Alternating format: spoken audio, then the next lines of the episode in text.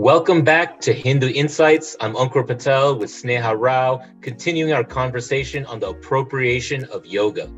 So, in our first half, we went over the history, some background, lots of information. But now, Snehaji, why should Hindus care that this is even happening? So I, I, hear this question a lot in our community, and there's a lot of um, sort of uh, mechanisms as deflection mechanisms. One is like, oh, we have our own mandirs, our own gurdis, you know, why should I care? Like, I'm just going to take my kid there and, you know, he can learn whatever he needs to in a secular school, and then I'll just teach them. The other thing is, um, we see as long as we get them on the mat, that's a good thing, right? We're helping people learn yoga, which is going to help them, you know, reach spiritual goals, um, that sort of thing. And obviously, if they can reach their spiritual goals using a tradition that came from India, we will be seen more positively. Now, I think the fact that they're using Hindu phobia to detach Hinduism uh, from yoga uh, is indicative to me that this idea that because they practice yoga, it's going to be good for us. In fact, I, I don't believe that's actually true. What I've seen is that as the detachment of yoga is happening, uh, there's actually more and more Hindu phobia coming from uh, the yoga industry, the asana studio based industry. Um, the other thing I think, and this goes to a deeper thing that I alluded to in my own story with learning yoga as in a gym class, is that um, we underestimate how much the white culture is dominant in this country and how much it impacts the way our kids view our traditions um, and even yoga right if you want to teach your kid how to uh, to practice yoga because you believe that it will help him achieve uh, be a good dharmic person uh, then you should care that uh, yoga isn't being taught correctly. It's become only about fitness. Uh, and there's a lot of distortion to the way even even other aspects like um, you know when they do get into the eight limbs they'll present they'll say ahimsa as um, complete uh, as veganism i saw this the other day they were like oh ahimsa means veganism and I'm like, no, it's much bigger than that. It can veganism can be part of your practices, ahimsa, but ahimsa is also ahimsa of speech, right? Using the right speech to uh, pr- pr- do as little harm. So these discourses sort of disappear and they become very narrow. And the other aspect is they're essentially transform. We are not. It's not about ownership of yoga. It's about stewardship when we say yoga is Hindu, we mean that we stewarded this knowledge for five, 10,000 years. We don't even know. Um, and our gurus have put together uh, um, the, a method of teaching yoga through the Guru Shishya Parampara. And when they stop even citing a guru, or there's a new thing where they're calling it the post lineage yoga, where essentially the guru is an elitist Brahmin. And this comes directly from this idea of Brahmanism, which can be traced back to um, anti Semitic tropes about rabbis being converted, of being projected onto Hindus and Hindu Brahmins.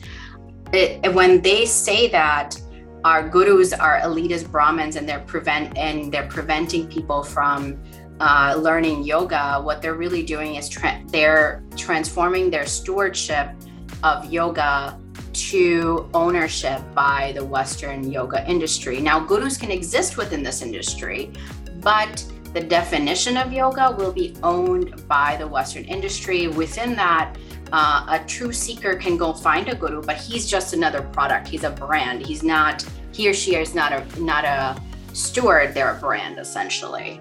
Uh, so that should really concern us because growing up, uh, I learned that Sri Krishna is our first guru. You know, so Bhagwan and Demuru is our first guru, right? He's divine. Um, he's the remover of darkness. So this whole idea uh, of transforming the stewardship of gurus to ownership by the capitalistic industry should very much concern the Hindu community in the West.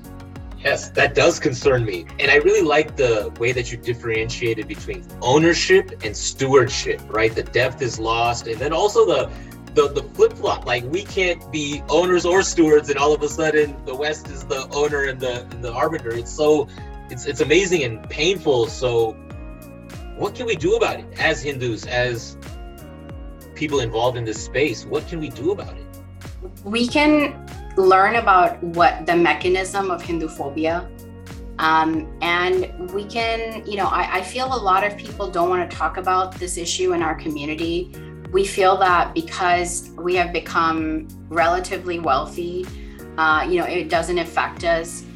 Um, but what is the point of being wealthy if you can't even teach your kids about uh, your own traditions and why it's so beautiful?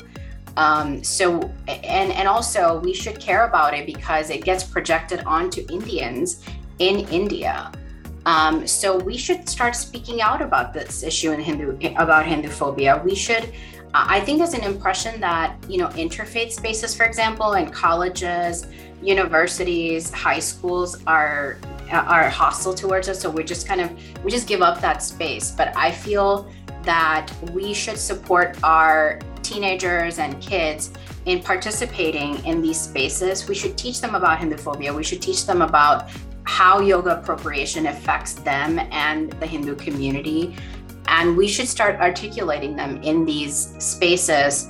And instead of just giving giving up the space and saying, "Oh, I'm not going to deal with it," we should start engaging, uh, not just in you know interfaith spaces. We should be going to town halls because I've seen that people will book like five, ten minutes in town halls and city council and speak about this. So I understand that we have been so, uh, you know, it's been so negative in the political space for us that we just sort of have this idea of I'm just going to give it up and I'm not going to engage and I'm just going to keep my head down. I'm going to do my job. I'm going to code whatever and make money and just, you know, we're going to have our community. But um, we have to understand that that in the long term is not really great for especially when you get down to second generation they have friends they have uh, you know influences from outside the community.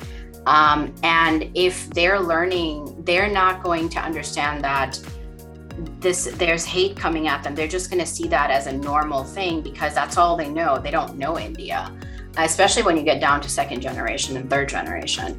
So we need to start talking about these issues in our family uh, and also taking the time to show up at uh, you know political as well as interfaith spaces consistently and telling our story to the larger community yeah well we can't concede any space. I, I, like that concept. And let's take some of the space right here to elaborate, or at least so your your perspective on Hindu phobia. You touched on it a lot. There've been conferences. It's a, it's an important term. Why don't you take a, a minute or so to just dig into that from your perspective, what it is? Maybe our listeners haven't even heard the term or Hindu Dvesha, uh, you know, the idea, and, and you can uh, dig into that for a brief.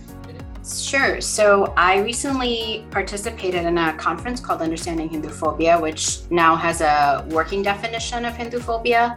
Um, and they have a webpage that I really recommend people go and check out. Uh, there's also a Hindu phobia manual that helps people navigate it. But from my perspective, what Hindu phobia is, is um, a it's on it operates on the identity level it's racialized. So, you know, if you see a brown person, even if that brown person from South Asia isn't actually Hindu, there's still going to be negative stereotypes about that person, um, whether or not he's a they're a practicing Hindu, based on the stereotypes about Hinduism being, you know, st- uh, patriarchal, negative, all this other casteist, whatever you have. Those stereotypes are going to apply to anybody who's quote unquote South Asian because we're racialized that way. So it does operate at the identity level. Then you have the epistemic level, which is about uh, basically interpreting all of our knowledge uh, frameworks are onto epistemic frameworks with a Western lens. So basically, uh, imposing the Western positivist, right? When when only five senses are allowed. So, for example, yoga allows for uh, you honing your intuition. And that's like if you even say that in a in a in a most spaces today, you would be thrown out as somebody who's like superstitious. Uh, or at least critiqued for it very, very severely. So we need to sort of articulate um, our tradition and we need to say we have different epistemic frameworks from the West and we don't just want racial justice, but we want epistemic justice. We want to move, we want the whole gamut. We want to decolonize, we and we want the West to stop imp, uh, imposing their own ideas on us, which really are originating in their Christian past, right? Their views. So they need to they need to examine that and then give us the space to analyze, understand, research our own epistemic and uh, frameworks and identity frameworks. We need to do that. Yeah, thank you for that. So one last thing before we get into it, but we started at yoga appropriation and you just went into this big picture. It's not just appropriation of yoga, our whole civilization, culture, history, itihasa, it's all part of this conversation. So thank you for that step back and, and putting it into context. But the appropriation of yoga, we should be concerned about it. We're actually going to do a webinar on Saturday with Snehaji. Find it at hua.edu or on social media. Um, you get a chance to ask your questions, interact with Snehaji on the on the Zoom webinar live. It's going to be Saturday, 9 a.m. Uh, Pacific time, noon Eastern time. Please join us for our weekly webinar with Sneha Rao uh, on the Western appropriation of yoga. Snehaji, maybe a closing sentence, and then I'll give our, our last pitch. Um, I just want to say thank you, everybody, for uh, listening. If you ever want to have more information, you can also reach me at Hindus for Decolonization, which is a group on Facebook. Uh, where we talk about decolonization and different topics, not just yoga. We talk about Hindu persecution um, and how we're represented in the West and India and all that. So, yeah. Yeah, please do check out Hindus for Decolonization on Facebook. Don't forget to follow Hindu University of America on social media, our Instagram handle, our Facebook, Twitter. They're all study at HUA. Go to the website, hua.edu, write to us, contact us. We'll get back to you. Thank you for joining us for Hindu Insights. Keep up the dharmic work.